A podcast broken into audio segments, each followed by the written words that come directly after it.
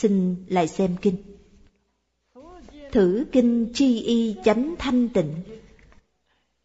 Tính nguyện giảng sanh thị.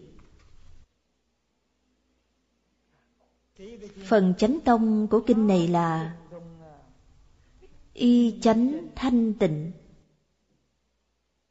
Y là y báo, chánh là chánh báo.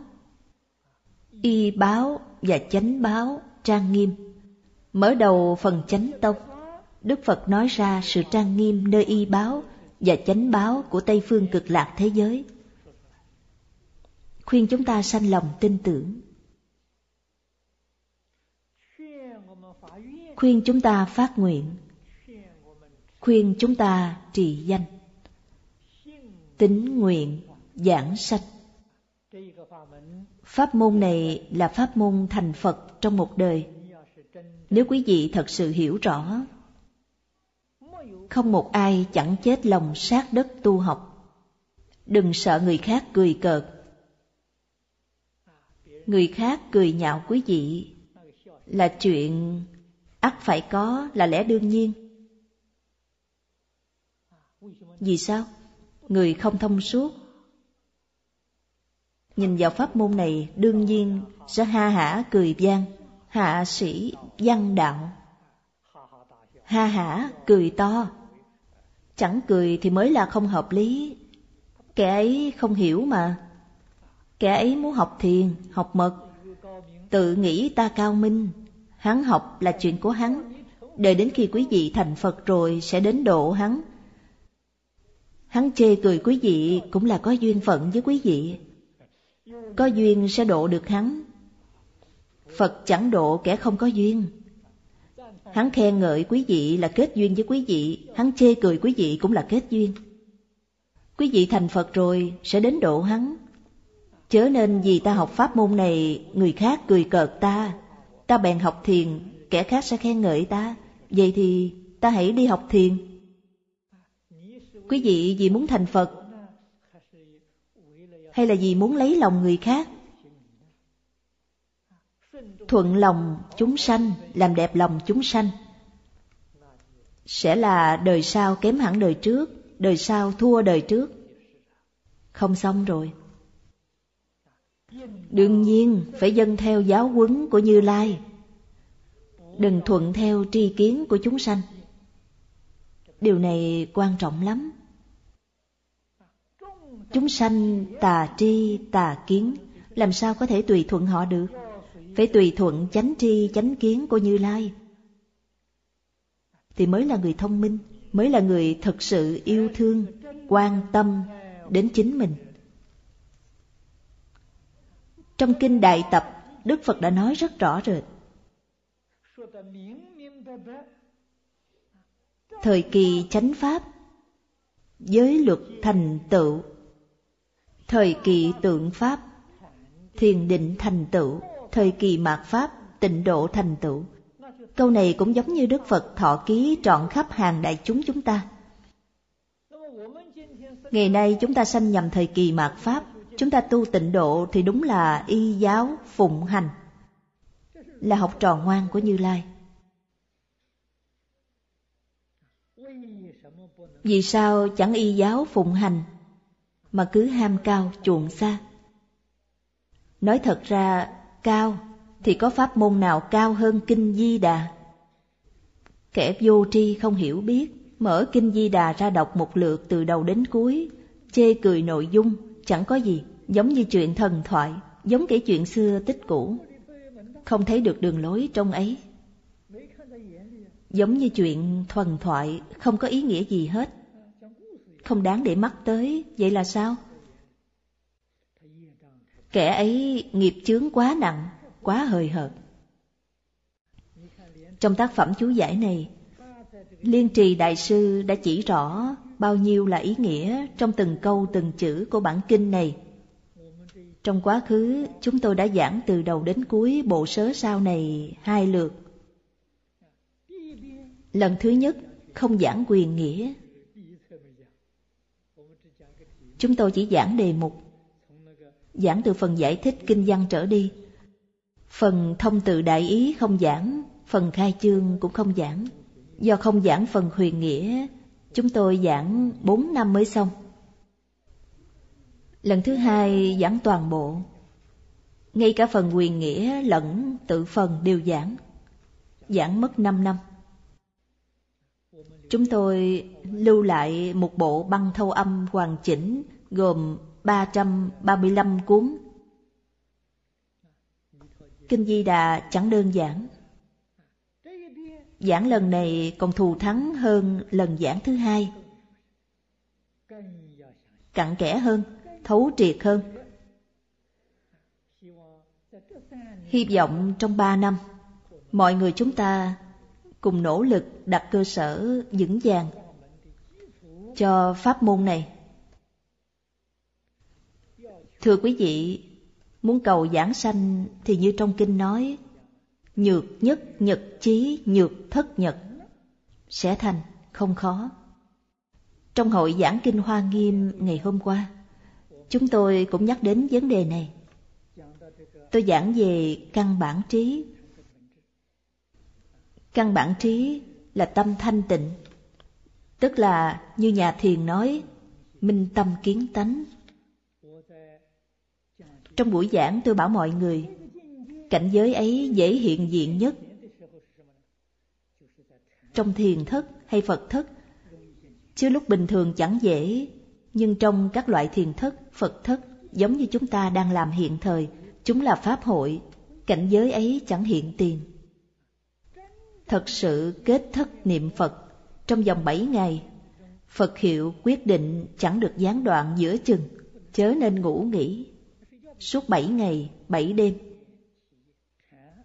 Thiền thất còn khó hơn Phật thất, chẳng dễ dàng đâu nhé. Trong vòng bảy ngày ấy, yêu cầu người ấy làm điều gì? Trong nhà Phật thường nói, ngôn ngữ đạo đoạn, tâm hạnh xứ diệt. Phải làm được điều này. Trong vòng bảy ngày, trong tâm chẳng khởi ý niệm, tâm hạnh xứ diệt, chẳng nói câu nào, thì mới thấy có công phu. Nhưng lũ chúng ta tập khí phiền não, nghiệp chướng sâu nặng. Trong khi ấy, một là vọng niệm tơi bời, đè nén không được. Căn bệnh ấy gọi là trạo cử. Một chứng bệnh khác là hôn trầm, buồn ngủ rủ người ra. Ngủ gục tinh thần trầm trệ. Nói chung là mắc những chứng bệnh đấy. Do vậy, thiền thất còn khó hơn Phật thất. Phật thất có điểm nào tốt? Có một câu Phật hiệu, câu Phật hiệu có công đức tuyệt diệu, đã có thể đối trị trạo cử, lại còn có thể đối trị hôn trầm. So với cách sử dụng tham thoại đầu và quán tâm của nhà thiền, quả thật thuận tiện hơn nhiều lắm. Có một câu Phật hiệu để khởi lên, nhất định sẽ làm được ngôn ngữ đạo đoạn, tâm hạnh xứ diệt. Chẳng có vọng tưởng nào. Đấy mới là công phu.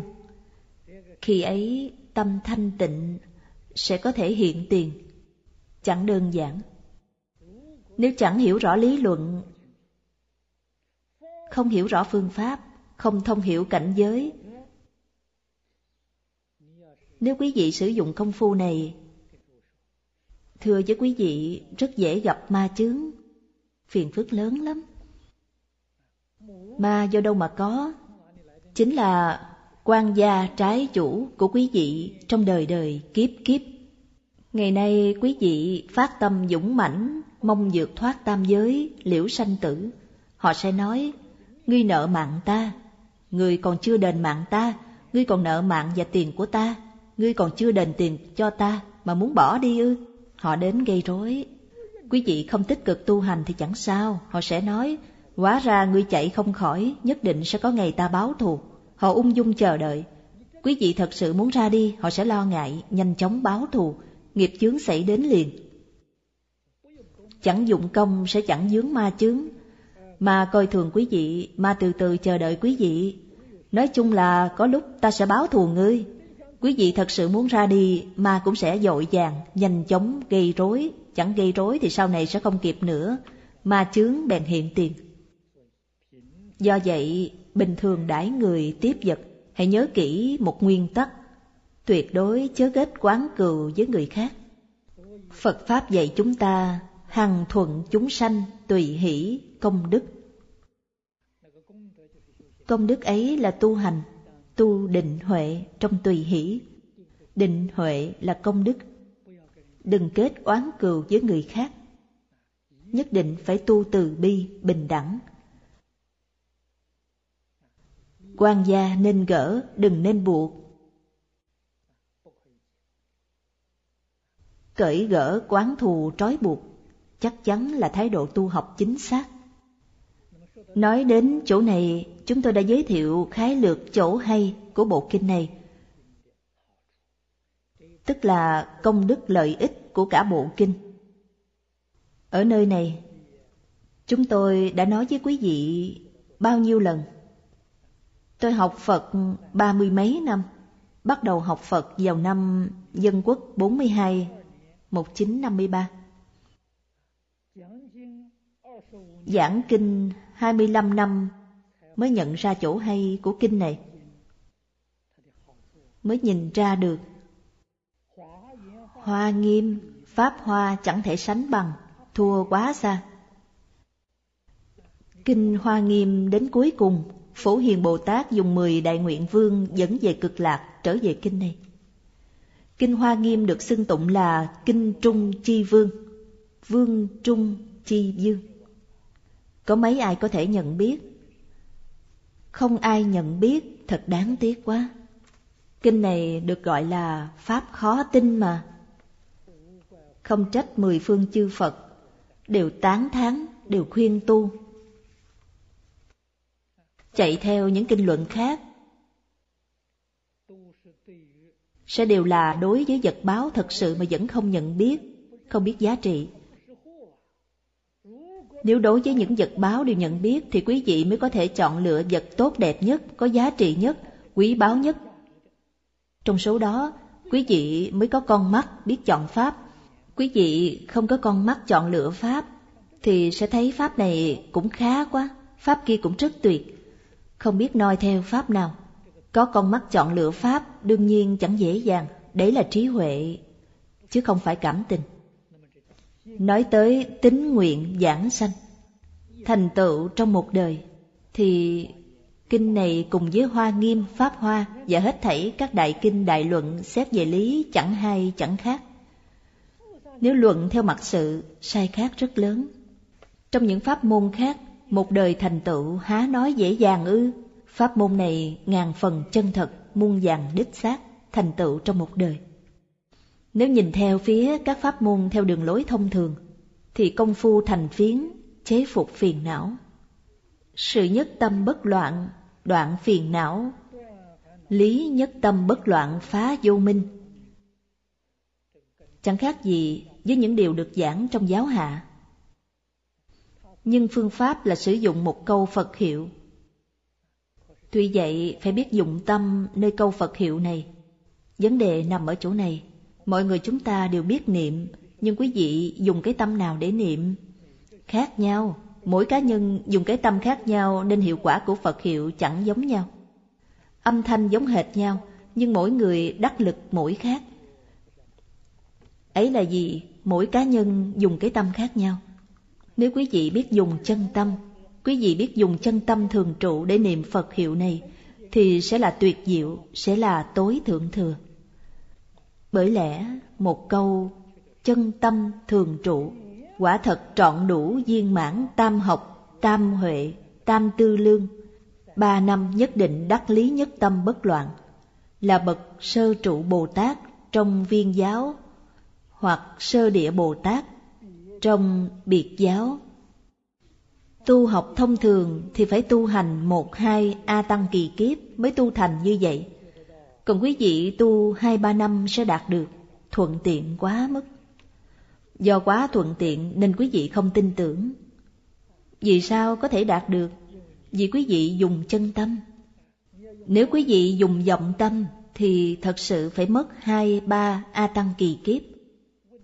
Do vậy, vấn đề là sử dụng cái tâm. Có biết dùng cái tâm hay không? Mấu chốt tu học của chúng ta thật sự ở chỗ này. Tiền chi tự, chánh tự thử. Hậu chi lưu thông, chánh lưu thông thử giả. Phần chánh tông là chủ thể của một bộ kinh, là phần chứa đựng tinh hoa của bộ kinh. Tiếp theo đây sách diễn nghĩa giải thích phần lưu thông. Lưu giả vô trụ. Trụ là ngưng lại, dừng lại ở một chỗ nào đó. Thông giả vô tắc. Sử thử diệu pháp, tự thử giới dĩ cập tha phương. Do hiện tại dĩ cập dị lai, vô hữu lưu ngại. Danh vi lưu thông. Lưu thông pháp bảo công đức vô lượng. Lưu thông pháp bảo thuận lòng chư Phật. Là đại từ, đại bi, phổ độ chúng sanh. Do vậy phải lưu thông Phật Pháp. Phật Pháp không chú trọng đến quyền lợi. Quý vị thấy đằng sau những bản chú giải của các vị đại đức từ xưa những bản chú giải ấy do các ngài trước tác, hoàn toàn không ghi thêm câu giữ bản quyền. In lại ác sẽ truy cứu trách nhiệm. Các ngài đều khuyên người khác lưu thông, hoan nghênh ấn hành, công đức vô lượng. Đấy là đại từ đại bi, đấy là chúng sanh vô biên thệ nguyện độ, thực hành đại nguyện của quý vị. Trước tác của chính mình còn ghi thêm câu hoan nghênh ấn hành công đức vô lượng. Huống hồ trước tác của cổ nhân, huống hồ là kinh điển. Tôi thấy hiện thời có rất nhiều kinh điển phía sau có nơi phần bản quyền cũng in thêm câu giữ bản quyền. In lại ắt sẽ truy cứu trách nhiệm. Ai có bản quyền? Bản quyền kinh A-di-đà thuộc về Cưu Ma La Thập Đại Sư. Ngài phiên dịch kinh ấy nhưng không giữ bản quyền. Ai sẽ truy cứu? Cưu Ma La Thập Đại Sư không truy cứu, ai dám truy cứu? Sớ sao là tác phẩm của Liên Trì Đại Sư, Liên Trì Đại Sư không kiện ra tòa, ai dám thay Ngài kiện ra tòa? Trong thời kỳ mạt Pháp có những kẻ buôn bán như Lai, trong kinh đã giảng rất rõ ràng chuyện này, nhưng họ vẫn coi Phật Pháp như hàng hóa để buôn bán. Trong kinh nói rất rõ rệt, tội lỗi ấy có quả báo là A tỳ địa ngục. Chướng ngại lưu thông, quả báo là A tỳ địa ngục. Hiện tại những kẻ ấy được lợi ích bé tí teo. Sau này mắc khổ quả to đùng. Ngu si đấy. Những đồng tu học Phật chớ nên không biết điều này. Bởi lẽ Phật Pháp phải lưu thông hệ những thứ gì có lợi ích cho chúng sanh đều nên lưu thông. Vi thuận giả, ngôn phẫu xuất kinh tâm. Phương khiết xuất trần chi đoạn tự, cổ thông tự thuận, tự phần. Đặc biệt là trong sớ sao, trong diễn nghĩa, quả thật đã mổ xẻ những điều tâm yếu trong bộ kinh này khiến cho chúng ta thực sự nhìn thấy rõ ràng thật sự hiểu rõ có như vậy mới là khiết xuất trần chi đoan tự khiết là đưa ra bày ra những điều cương lãnh trần là trần lao tam giới lục đạo Từ vô thủy đến nay không có cách nào để vượt thoát lục đạo luân hồi. Lục đạo luân hồi giống như tầm kéo kén. Từng tầng, từng tầng một, dây kính chúng ta trong ấy, không có ngày thoát ra. nay tìm được đầu mối tơ, sẽ có biện pháp thoát khỏi. Do vậy, thông tự thuận tự phần. Sớ sao gồm bốn quyển Quyển thứ nhất là thông tự đại ý. Khai chương thích văn. Quả thật đã phân tích, trình bày những cương lãnh huyền diệu, trọng yếu của bộ kinh này. Khiến cho chúng ta thật sự hiểu rõ pháp môn này, trân quý pháp môn này. Những điều ấy phù hợp với tự phần. Kinh văn của tự phần không dài, đến khi bước vào phần kinh văn, chúng tôi sẽ lại giảng cặn kẽ ý nghĩa của toàn bộ tự phần. Ý nghĩa ấy quá sâu, còn khó hiểu hơn phần chánh tông. Không có Phật nhãn, sẽ không có cách nào thấy được.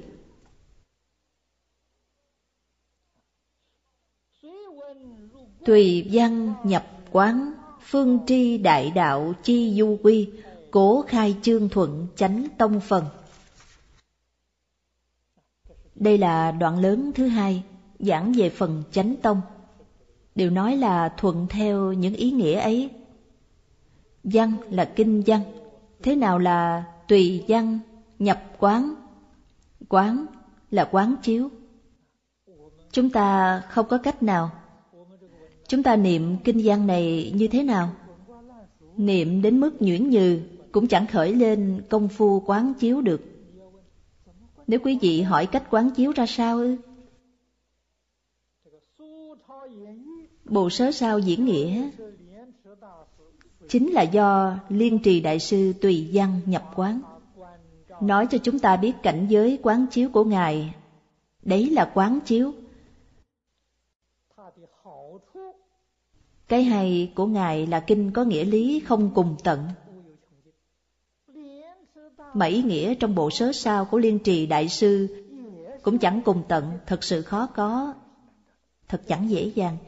Điều này cho thấy Liên trì Đại sư không soạn văn chương bởi ý nghĩa của văn chương có cùng tận. Nói cách khác, văn chương có giới hạn, có phạm vi.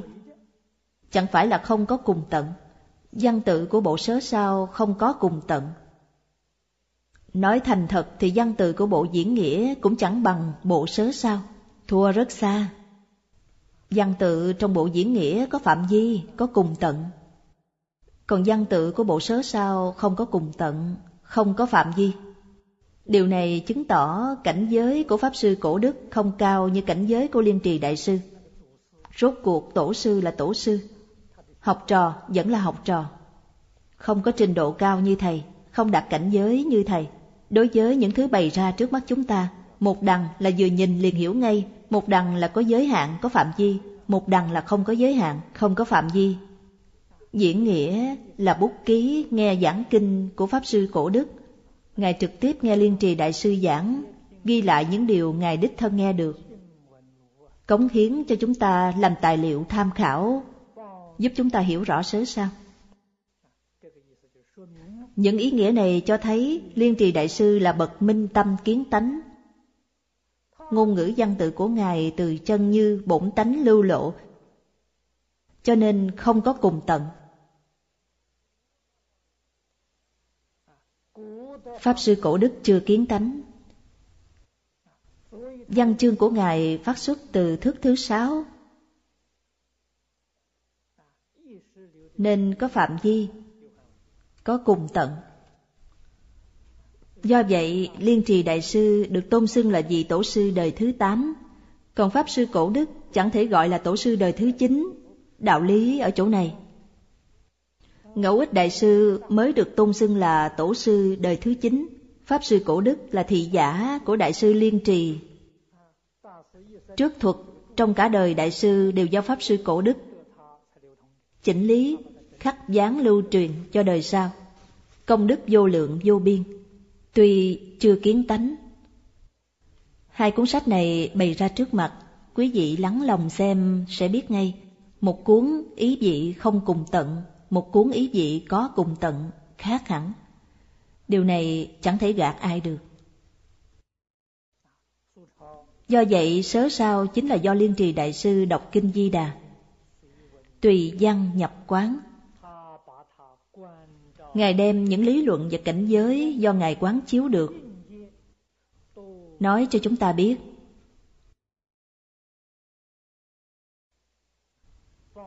Phương tri đại đạo chi du quy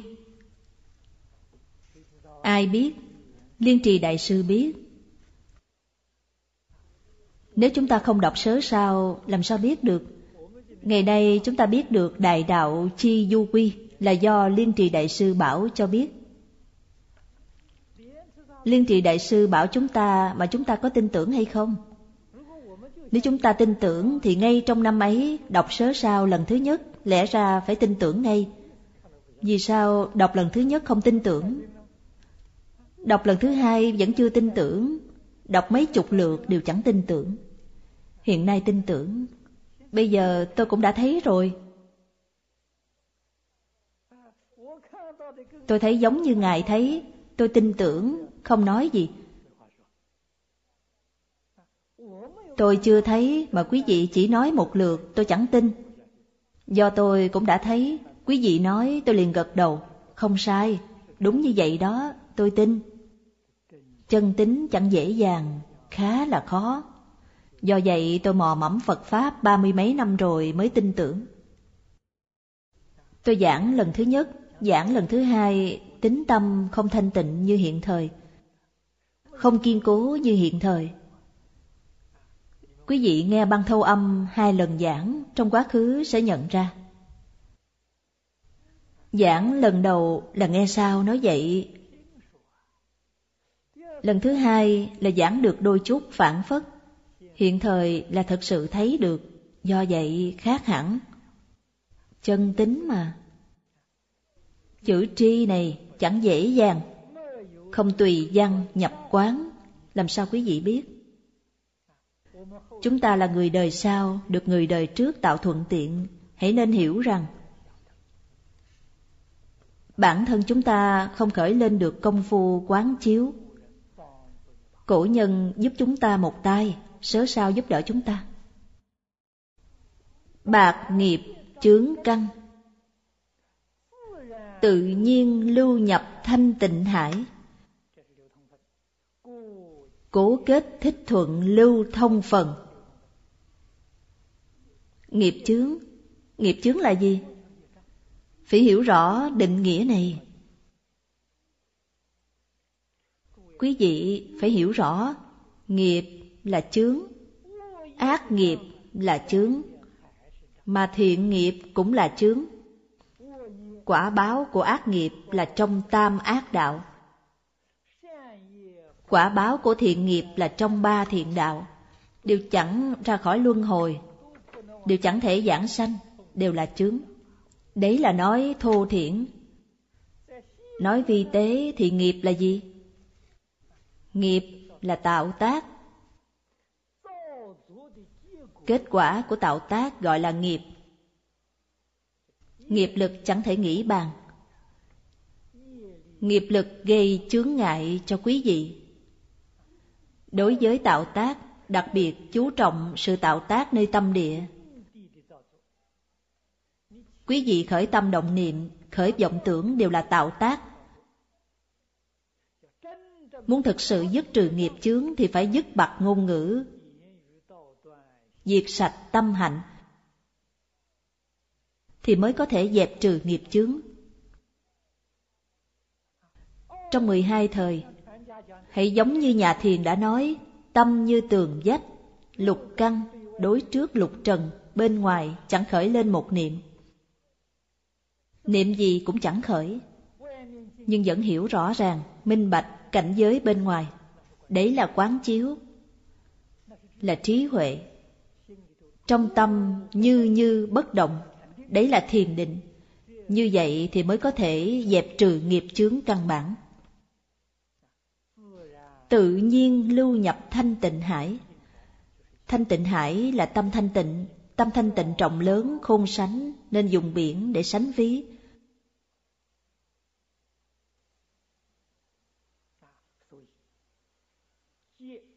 Dùng bài chú này để tổng kết cả bộ kinh. Kết thúc bằng giải thích chú giảng sanh. Đấy là tương ứng với phần lưu thông.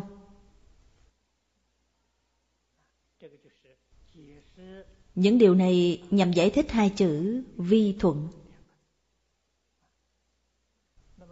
Chữ thuận